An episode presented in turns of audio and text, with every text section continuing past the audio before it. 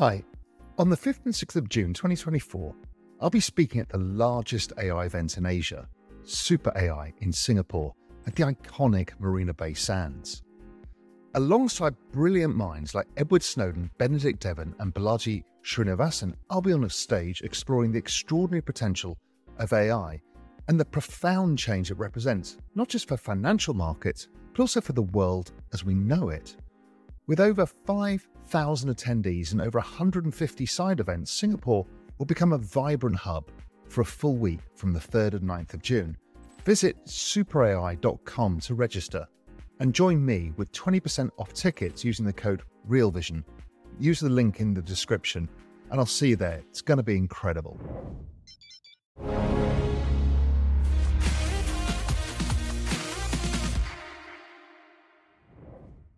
Hi, everyone. Happy Friday. We are wrapping up our two day crypto gathering. It's been another great day of conversation about what's happening at the intersection of macro investing, crypto, and AI.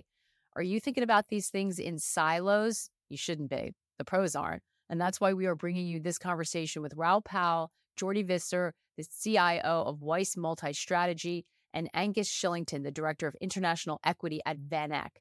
In the chat and Q&A, they talk about the impact of technology on today's markets. Welcome to February's Pro Macro Insider Talks. I'm Ash Bennington, joined today by Raoul Pal, of course, our founder and CEO, Jordi Visser of Weiss Multi Strategy Advisors, and Angus Shillington of Van Eck. Guys, we've already been having a free for all off camera here. Where, where do we start? I don't really know because there's a lot, you know, that we're going to talk about. And I think hopefully we'll be doing this on a repeated basis because I think it's going to be a lot of fun. But everybody watching this, just realize we've never done this before.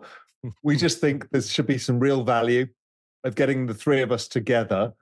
Um, I think let's just start with a very big picture view, what we're focused on right now, as opposed to going through the full macro framework.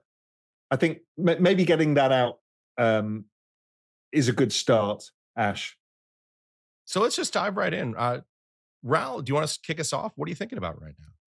I'm still super focused on um, the time horizon of right now is where I think the business cycle sweet spot lies, which is growth recovers, inflation remains low, and it, and it it starts supercharging my secular themes, which are technology and crypto.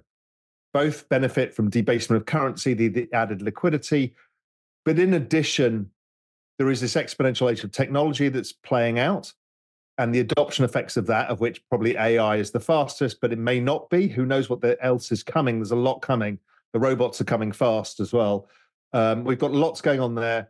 And then crypto, which is actually part of the same thesis, has been on fire as we've got, you know, the uh, ETF flows driving things. But really, what that all is all about is adoption. So we've got new technology adoption, which has been growing in a secular trend. And then it gets exponential every time you add the business cycle to it. So I'm really, really hyper focused on that. If I look at, um, and just to tie in something Angus has looked at as well, I've gone through kind of every market versus debasement, um, this dividing things by the Fed balance sheet. I think Jordi and, and Angus, I've shown you this before. This you divide it by the Fed balance sheet. There's only one emerging market that actually comes out to be growing, which is again on the same basis of de- demographics and deflation is India. So you've got, you know, a very limited emerging market set that's really working and a very limited set. But those three markets alone are giving you enormous returns. So I'm I'm super focused on that. Well, that's a pretty good way to begin, Raoul. Let's let's continue that thesis. Uh, well, let's let's find out what the other two are. I think let's yeah. find out what the other two are, and then we'll take it from there. Jordi, I'm going to go in the order you're on in my screen. Jordi, what's most important to you? What's most interesting to you? What jumps out at you most right now? Well, let me do it within the, the context somewhat, since Raoul and I agree, at least on the structural forces. And I think if there's one message and, and one one linkage between Raoul and I, and I think why we started to talk so often, uh, structural forces in, in in the world that you have to make investment decisions on that we know are going to have an impact on things going forward that are having an impact today and picking the little themes out of them that where you can make money. So let's start with demographics. So on the demographic side you know by 2029 the last baby boomer will be a senior and they're having an impact in the world and they're attached uh, in a meaningful way to what's happening in the labor markets across the world. So, on the one side, that keeps the economy probably stronger than it should, than it otherwise would be, from the basis of there's just a structural shortage in in labor, and that's a real problem that continues to happen. And when you add in the work from home and all the movements on the other end, you're really caught in a situation where when people get negative on, let's say, business cycles connected to all business cycles or job losses. And if you have a structural labor shortage right now, regardless of AI and the things happening, that is something that has impacted our world over the last four years, and I think will continue. Jordi, let me interrupt with a quick question. Something I'm trying to think through is do you think that going forwards, aging populations always have a tight labor market like Japan has always had? Mm-hmm. And that we don't get that pickup of employment again until the structure of the labor force changes. Is this a a real shift now? And it's going to confound economists for a few cycles. Yeah, I, I and again, this gets back into this comment I make all the time, which is I, I think for that it's the end of of business cycles the way we've traditionally done these overlays of well this is what happened in the 70s and the 80s and the 90s and 2000s the structural situation particularly of demographics and innovation just it really ruins that and so in that conversation is I just don't see a situation where we're going to lose a lot of jobs. We just had a jobs number in the US, which is 333,000. Uh, if you go back and look over the last whatever amount of months, you're still doing numbers that are surprising everyone. And it's really been during times people call recession. So I think this is going to be here, Raoul. And I think without having job losses combined with the amount of consumer net worth that's been created through QE, through ZIRP, through everything that's happened, you can't have a combination of aging demographics and baby boomers controlling most of the money in the world at the same time of them not needing to work anymore. So it's this combination that just is different than we've ever seen before.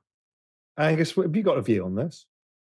Um, I was trying to think how I sort of pull it all together. So I'm a pure equity guy. So that's sort of important first part. So I'm focused sort of very much very similar, right? Sort of implementation of of thesis and ideas. Um, but when I think about execution and my piece of value, it's more uh, macro takes a sort of risk management perspective rather than than than a sort of leadership perspective. So not not totally dissimilar. Um, I kind of agree with all you guys say. I mean, my sort of scopes are tech hardware, so good crossover, and India.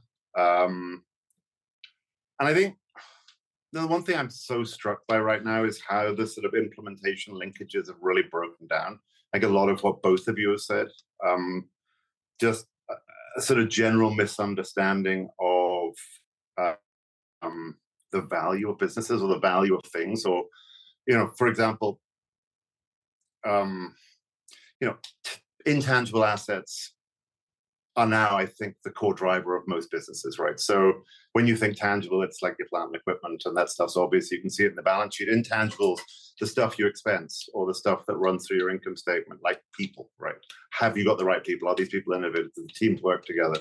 Um, you know, the software you're implementing, uh, the stuff that you just don't really generally see. So it's about getting in, understanding a business sort of really from the bottom up. And I think, um, you know, I believe in agency right? And I believe that there's never been a better time for agency in equity specifically. And I think talking to a lot of the themes that you guys uh, are talking about, but I think I, I close on this and we can talk about it as much as we want, which is this sort of idea that old school research vectors um, have become really unsophisticated engines for expectations, right? Um, uh, I think scope has become too short. Um, and I think a lot of I read your GMI, a lot of what you said in that about you know capital stacks and price to book and all that kind of nonsense from the past. That stuff really you know it doesn't take an account for the intangible stuff and the network effects and so i think you know i think there's a lot hmm. of difficulty understanding the value of individual businesses right now but the value of individual businesses are what are going to drive the implementation of your thesis and your macro strategy. So the mm. whole thing has never been more enmeshed. Hey everyone, we're going to take a quick break right now to hear a word from our partners. We'll be right back with more of the day's top analysis on the Real Vision Daily Briefing. Join over 5,000 attendees for the largest AI event in Asia at Super AI Singapore, June 5th and 6th, 2024. Raoul Pal, Benedict Evans, Balaji Srinivasan, Edward Snowden, and over 150 others will join the industry's most influential to explore and unveil the next wave of transformative AI technologies. Singapore will become a vibrant AI hub for a week from June 3rd through June 9th with over 150 side events that will make for unparalleled networking opportunities. Visit www.realvision.com forward slash super AI for 20% off tickets with the code REALVISION or click below. When you need mealtime inspiration, it's worth shopping Kroger, where you'll find over 30,000 mouthwatering choices that excite your inner foodie. And no matter what tasty choice you make, you'll enjoy our everyday low prices, plus extra ways to save, like digital coupons worth over $600 each week. You can also save up to $1 off per gallon at the pump with fuel points. More savings and more inspiring flavors make shopping Kroger worth it every time. Kroger, fresh for everyone. Fuel restrictions apply. So let's say you're right, is that people don't value businesses correctly anymore. And Jordi's right that let's say the business cycle has structurally shifted. That sounds like it's going to be an extremely positive backdrop for markets that most people don't understand. Last year was a typical market where nobody understood what had happened. But really, what you're talking about here is, is kind of a, a, a change in how people approach markets and economies, and people haven't got to that understanding yet. So maybe that's one of the reasons the markets were so ludicrously strong last year. You just need the Fed to take its you know foot off the neck of the market, and before you know it, this kind of beach ball shoots out from underwater because things have changed. Well, can can I can I just add? I I I think so. Whenever I can find a chart that kind of blows my mind, and and I put it in the context of what we're saying, it's really important to me. I'm going to give you one from last year that when it came out, I had to really kind of check my mind. And it's an equity one, Angus. So we can we can it's a macro thing that fits in the equity theme, but I think it fits really importantly with both my side and yours, which is last year, all of a sudden, um, we got the net corporate interest payments. And when they released it, I figured, well, rates went higher, so net corp corporate interest payments are going to be high because they'd been going higher continuously for 30 years. But instead, they collapsed and they went back to levels in like 1980. And I don't know if you guys saw the chart, but the reason behind this can fit into this context of debt demographics and exponential innovation.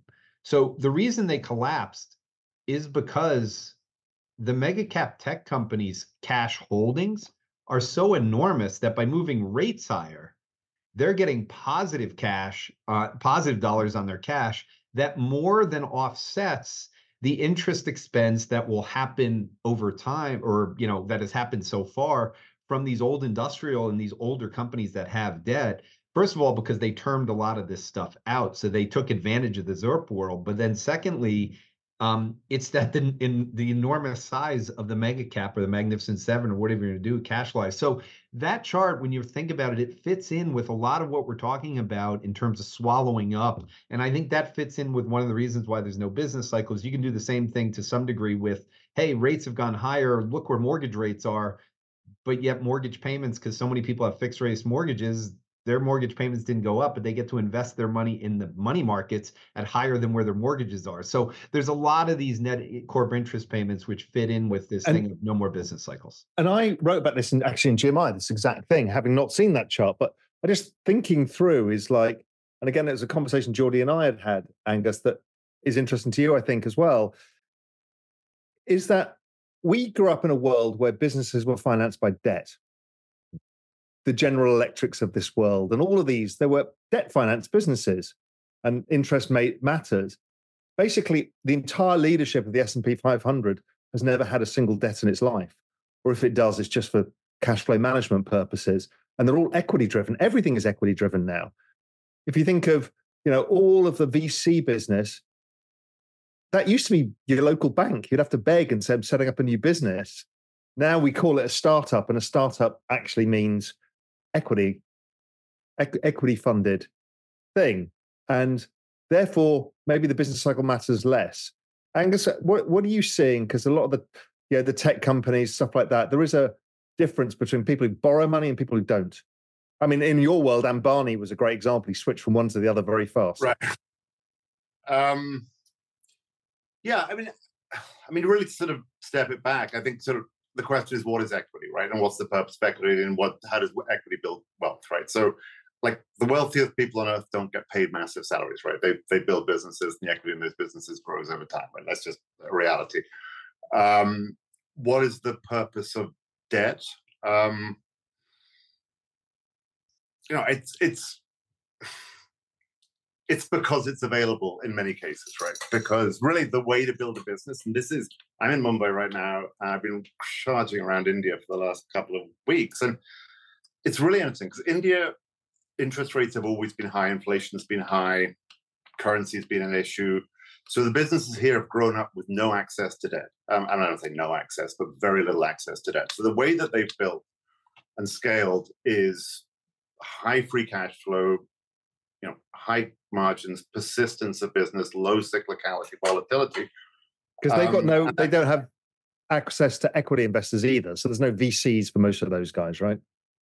To, where they came from, I mean, that's changed, although it's changing now. But the reality is that they did it the old way, the, the sort of business school way. So, right, you take cash flow and you invest that cash flow and you get a return on capital employed, which is greater than your cost of equity and that compounds over time, right? And that's a beautiful way to build a business, and that's how the equity in the business works. Now, you throw in debt for whatever reasons to do buybacks or or or to buy capital stock, where possibly the returns are not what the cost of equity would be, because otherwise you'd have gone out and raised equity. That doesn't build capital over time. And I think the, the bit that I've been really sort of, and it's a very it's very dispersed, but this sort of the role of earnings per share, right? Everybody's very focused on earnings per share as this sort of um, core vector of value or growth or something. And it's nonsense, right? You can manipulate earnings per share so easily, right? You can, I mean, China's probably the worst example, but it, you can sort of see it everywhere. The way to get your earnings per share out is shoot your balance sheet to pieces, right? So, you know, as you're seeing in the worst case in China, you you let your receivables drift up or you let your inventories drift up. But the idea is you can you can run stuff through the income statement that you're not mm-hmm. you know capitalizing away in your balance sheet. So the equity itself isn't growing but you can grow your earnings per share. So debt is a debt is more of an income statement thing to grow your your business but if the business hasn't actually accruing value in terms of the balance sheet or you know what you're paying back to shareholders it gets really difficult. I think this is the point that you made in your gmi is that how do you get paid as an equity investor? This is the, the, the riskiest part of capital structure, right? It's not, and I think it's sort of one side of it is people use it as like an option, right? It's just like it goes up and down, it's very liquid. And on the other side of it, you can use it as a comp- compounding mechanism. But I think, you know, when you when you reduce debt and I think I think of reducing debt in a high quality way by just simply generating more cash flow and having more ability to, to fund your own capex. Um, and that's really what the core of the biggest, most successful businesses on earth are right now, whether it's the Magnificent Seven, although whether it's although to be fair, Angus, most of them didn't start that way. Not the businesses of the last 20 years. Almost all of them were negative cash flow for an extended period of time, which is a complete change because no bank would fund that beforehand unless it was an infrastructure project. Um, so it just feels like it it's different. I know, Jordi, what do you think this whole flip between debt and equity means? Yeah, I, I have I think I have a different um a different take. And my my my brain goes a direction five to ten years and I think we're in the early stages of with the rise in AI, um, we're getting rid of the last piece of the puzzle of the association or the correlation between debt and the market cap of a company. So when we talk about equity or debt, I'm just looking for they they need money to expand their business. And if you wanted to take your business and grow your market cap, you had to borrow money or raise money somehow or take it out of earnings. And I think we're entering a world now where the debt that was remaining, the one expense that you needed to grow no matter what, in the virtual world or the digital world was still people. So whether it's Google, whether it's Amazon, they still needed to hire an enormous amount of people to scale. Being able to scale now without location, like less physical buildings and stuff because you've got a more virtual or software world whatever. You don't need to expand the way that a starbucks does or anything like that. You can just do it uh, without that. Now you can do it without people and we're starting to see that more or let's say with less people because of ai and so the way that people think and have worried about artificial intelligence is that it would lead to a lot of job firings I've written about this. I think the right way to think about it is what'll happen is there's going to be a tremendous amount of startups that are able to grow much faster without raising capital the way they did in the past. And you've seen this with some of the bigger AI companies, particularly like Mistral in, in, in Europe. They're able to scale their businesses to a billion and a half dollars in record amounts of time and without having to give up as much of the business that they did in the past. So the owners are going to own more. And Raoul, this segues right into what I believe, which is, you know, I always joke with macro, if I can find situations like with my kids that I know at age five what they're going to kind of, I know a lot of things about what they'll be like at 15. It's very easy to say they'll be taller, they'll weigh more, they'll have more stress. With this world, AI leads to more cyber, it leads to more cryptography or blockchain and it fits in with the concept of i think smaller businesses are going to own more of their business than they did in the past where the banks the vc places private equity have owned a bigger share and i think the public market size relative to the economy is going to start to shrink. And i think that's going to start to happen and you're going to have more smaller businesses that are not mom and pop but they're people that are driven by younger people that maybe want to own more of their business and don't have to go this monetization. So debt to some degree is tied to monetization in these things. And I just don't think that's going to happen much over the next five years.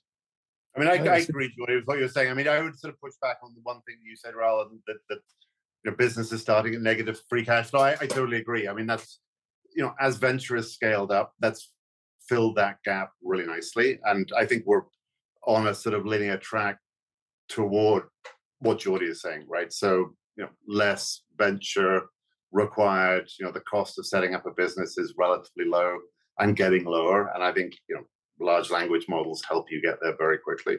So it's it's sort of a, a phase in where, yeah, I think there's, there's, there's less reliance on debt, less reliance on venture, um, and more equity ownership by the owners. And one of the things I've also been trying to get my head around is I also think businesses will rise and fall much faster. Like I was using recently Otter AI to do when you're on a Zoom call, it does the, it transcribes it, gives you some notes.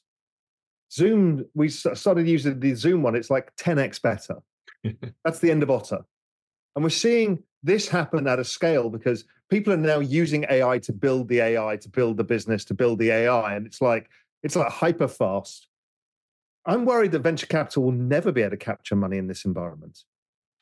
Sure, in some areas, of course, but in some of the really fast moving areas, we've seen it in blockchain. It's been really hard. It's an ICO market seems to be more effective because it can trade for six months and be worth a lot or nothing, and it's okay. But I think I'm not sure the VC survives this.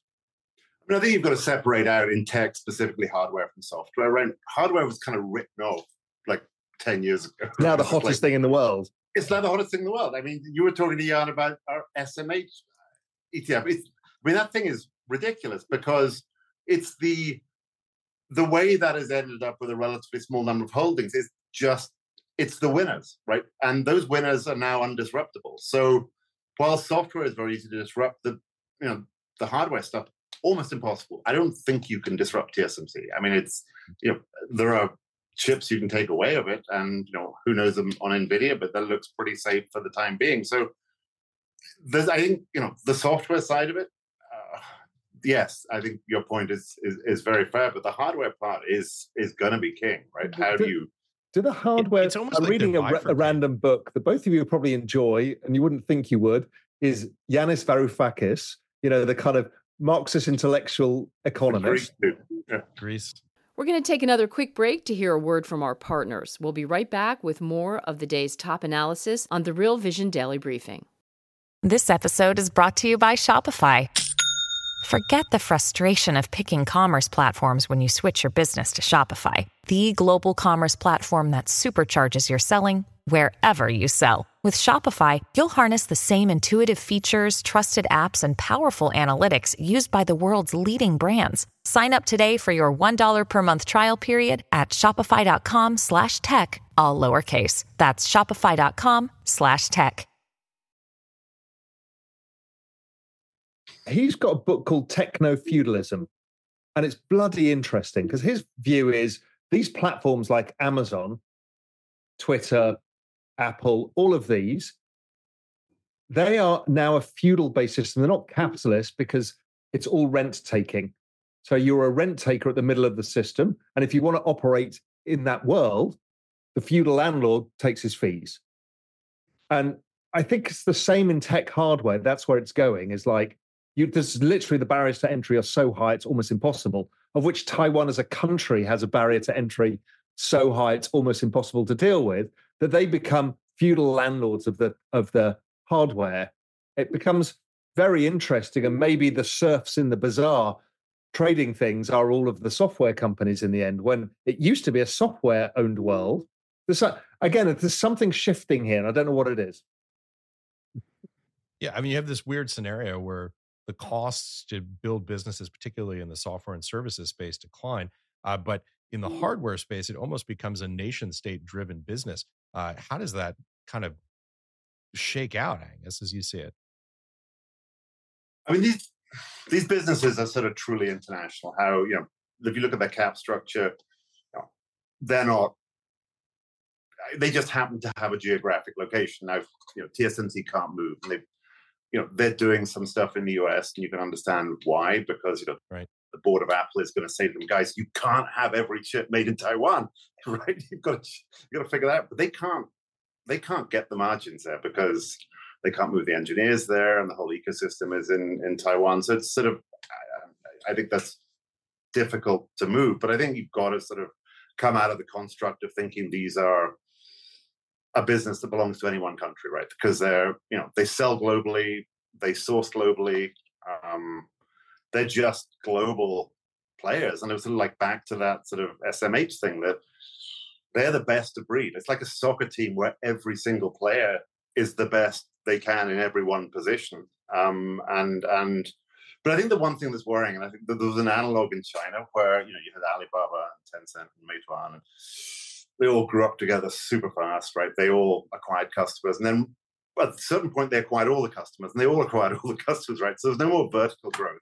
So they started to eat each other, right? And I think there's a sort of logical progression in, you know, NVIDIA, Microsoft, you know, Amazon, whether it's in like hyperscale, uh, you know, AI as a service, that they all start to converge. And I, you know, that's a that's an interesting and maybe a little worrisome situation. So I think it's sort of natural.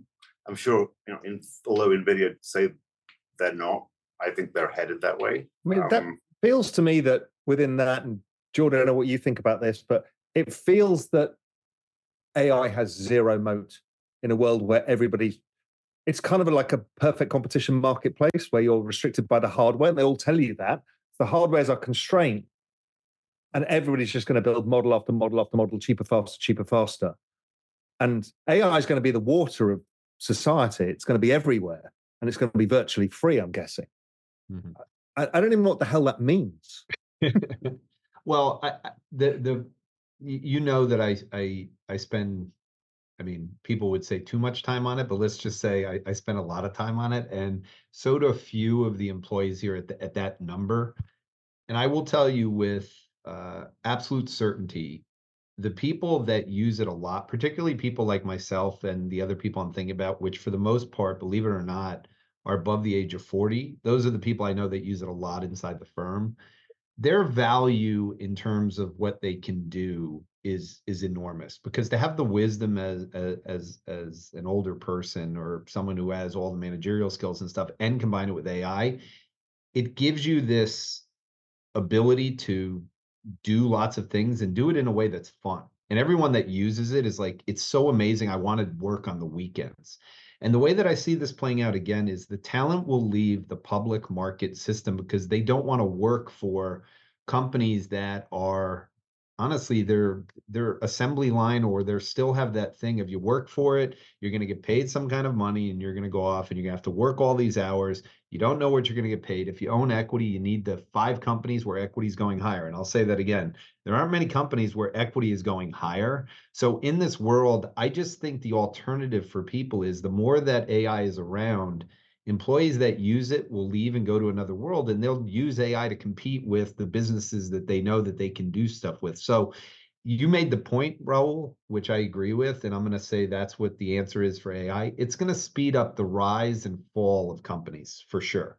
You will get more bankruptcies and you will get more startups every year. And that's what we had last year. And I wrote about that, that it's such an interesting time when you have almost record bankruptcies in the US and you have record new business formations. Like that's that's the kind of thing that you want to see and i think ai and I, and I'll keep throwing it in crypto and the blockchain are having a very similar thing where people want more control over their life their business and they want to have more excitement in terms of an equity culture where it's not just sitting there where they get a job and they're working really hard on AI and they fire the five people next to them because they're so good but they don't get paid much more money. So I think it's a it's a cultural thing that's going to change and we'll see it more over the next 5 years but I'm I'm certain in the fact that AI is going to have that kind of a disruptive impact. Yeah, super interesting. I don't know whether it's going to be that I mean I I think you're right in in the broad sense. I, I think that I don't think it's going to be that disruptive to the base plate we can see now because you know most people you know if you think about the sort of age range of a corporate org chart right always the old dude at the top right? And he's the guy who innovates last right? And he's scared and it's all very difficult. But you know something as powerful as ai as you talk about you know will become increasingly obvious to everybody right? But you know adopting ai in the way that this is scaling, right? So most other technologies, you know, if you've wanted to, you know, have access to an app, you've got to go buy yourself. Oh, sorry about that. That's go buy yourself. Talking of AI, didn't like an, I, an iPhone, right? Or you've got to go buy yourself the hardware. You've got to go.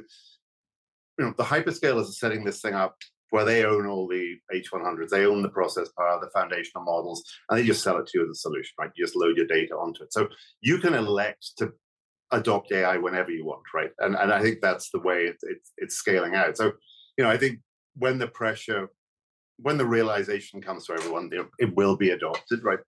At some stage, I don't. It feels to me like the mass destruction thing isn't going to be there because the foundational layer is going to be built by somebody else and sold for peanuts. And the difference is going to be the, you know, the more the faster this gets, the more scalable it gets, the cheaper a token gets, or thousand tokens get or whatever access you want. But to. then doesn't that just play into the idea that businesses start and fail much faster because yeah. everybody's got this ludicrously fast technology? And we're seeing businesses using the AI to scale their business models, you know, developing product, writing code, and it gets faster and faster and faster. It's bloody hard. No, because I think the the bit that I think is sort of glossed over in that thesis is this idea that you know what is what is the core value of an AI model? The core value is your data right? So, you know, when you sort of move on to a, you know, the Microsoft AI platform, right? You take their model, but you ring fence your data, and that's that's what you're using to drive your efficient or your improved outcomes, right? So there is a very discrete element to everybody's workflow in AI based on the data that they bring to the party. So um, I, I think it's it's less disruptive than you'd probably assume, um, because it's about making each enterprise more efficient. Now, if it's like, I don't know, a power generator and figuring out latency in in network, right? That's that's a wonderful AI task. Or if it's if it's um, you know somebody shipping automobiles, how do I how do I bring down my working capital days?